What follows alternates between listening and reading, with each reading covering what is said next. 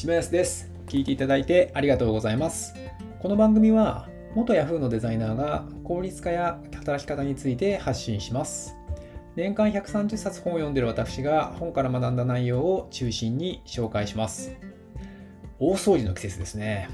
なんか我が家ではですね、この季節しか使わない家電をレンタルしています。あの今日はですね、そのレンそういった家電のレンタルについてお話をします。マンションに住んでるんですけど、ベランダがない窓のですね、外側をですね、こう綺麗にしたいんですよね。ただ、まあ、それ、あの、外だと、まあ、手が届かないんですよね。雑巾とかで拭こうとしても。で、まあ、あの、お掃除のですね、こうロボットがあって、で、窓拭きのお掃除ロボットって、こう、買う、買う、買やいいんですけど、まあ、ちょっとそれはちょっともったいないなとか、めったに使わないし、みたいな。で、でも掃除したい。まあ、今回はですね、この時期おすすめのそんな家電レンタルサービスについてお話しします。それでは本日も参りましょう。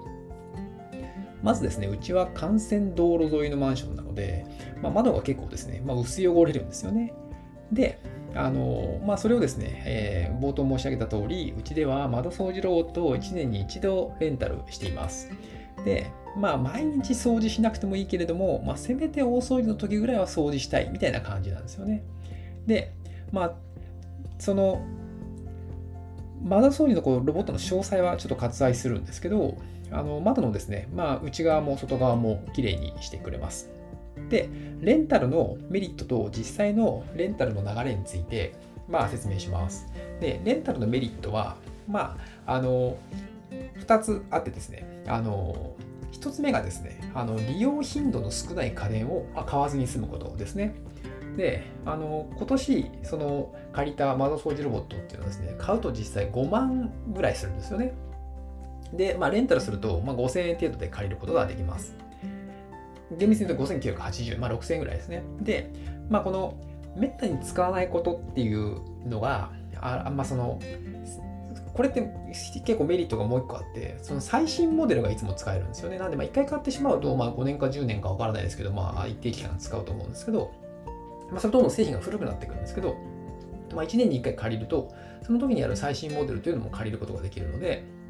あの特に窓掃除ロボットって使ったことある方はわかるかもしれないですけど、まだまだ発展途上な感じなんですよね。なんか、なんで最新モデルの方が安心感があります。で、まあ、もう一つが、えー買う前に試せるっていうことですね。で実際うちはですね、ロボット掃除機のルンバっていうのを買ったんですけど、買う前にですね、まあ、レンタルで試してみました。で、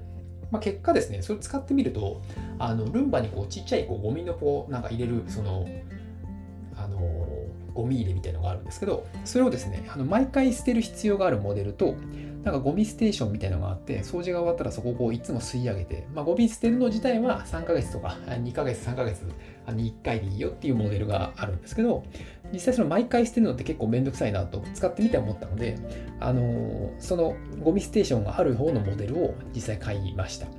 なんか結構使ってみると、買ってみると、なんかちょっと使い勝手違ったなとか、使ってみてからわかるみたいなことって、まあ皆さんも経験あると思うんですけど、そこっていうのが事前になくせるので、まあ無駄なく買い物ができるなという感じです。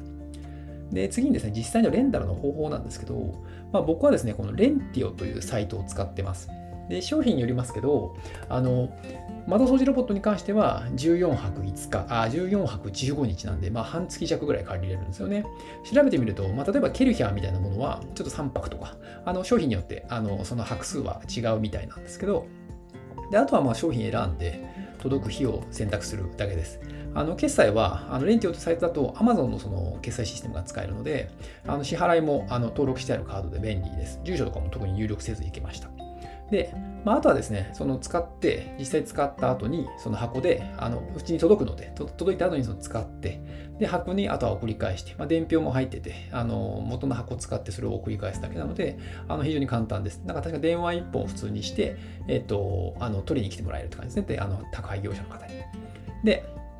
あの家電のレンタルサービスっていうのが、まあ、すごい今日は本日はおすすめというところのお話でした。まとめると、えーメリットは2つあって、めったに使わない家電を買わずに済む。あとは、高額の家電だったりしても、えー試すことができるということですね。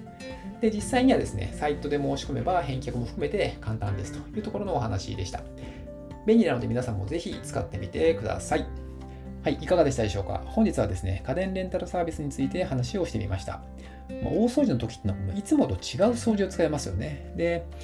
あ、の、一応ですね、うち夫婦であのどこの掃除をするっていうのは一応役割があって、で、まあ、僕はあの他にもですね、こうベランダ担当なので、あのキリハとか借りてみるといいのかなと思ってさっき調べて、まあ、それで3泊だったっていうところがあったんですけど、まあ、そういうの使ってみると便利かもしれないですね。であと、あのホットクックとか時短家電みたいな、まあ、それは本当にロボット掃除機みたいなものも人気のようです。